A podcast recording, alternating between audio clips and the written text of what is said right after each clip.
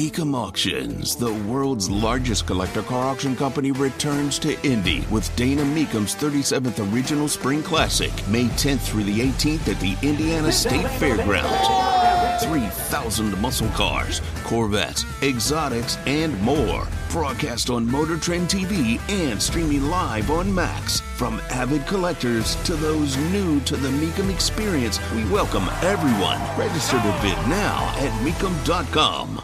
China and Russia involved in joint naval operations.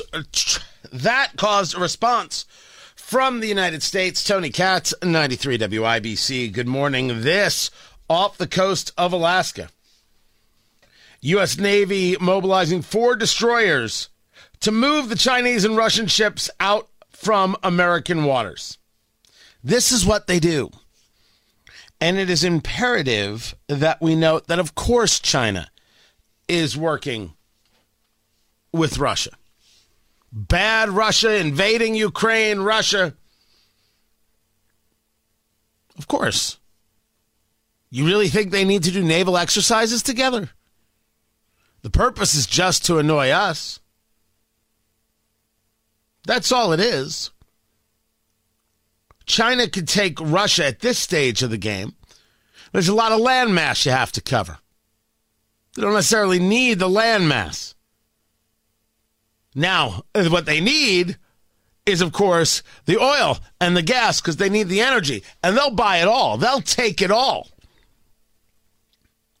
So the working together is to further bother and destabilize us. That's, of course, the objective. That's what you have in these uh, connections. Poseidon aircraft were sent to shadow the Chinese and Russian ships as they moved out from the Alaskan coast. They neared the Aleutian Islands, never actually entered U.S. territorial waters, but that's just by luck. You know it. I know it. We all know it. That is solely and exclusively by luck. Well, by design. They want to bother, but they don't want to get too crazy. They want to claim we didn't do anything wrong when everybody knows uh, that all of these moves are provocative moves.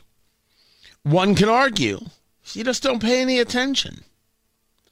Or one can argue, why don't we ever bother them? Well, I'm going to worry about whether some Chinese wolf diplomat yells at me. They're going to yell anyway. Who cares? Maybe we should play a different game. Maybe it is to our benefit just to look at them and don't let them annoy us because all they do is annoy. And maybe that shows a different level of strength and therefore has people believing in you over China.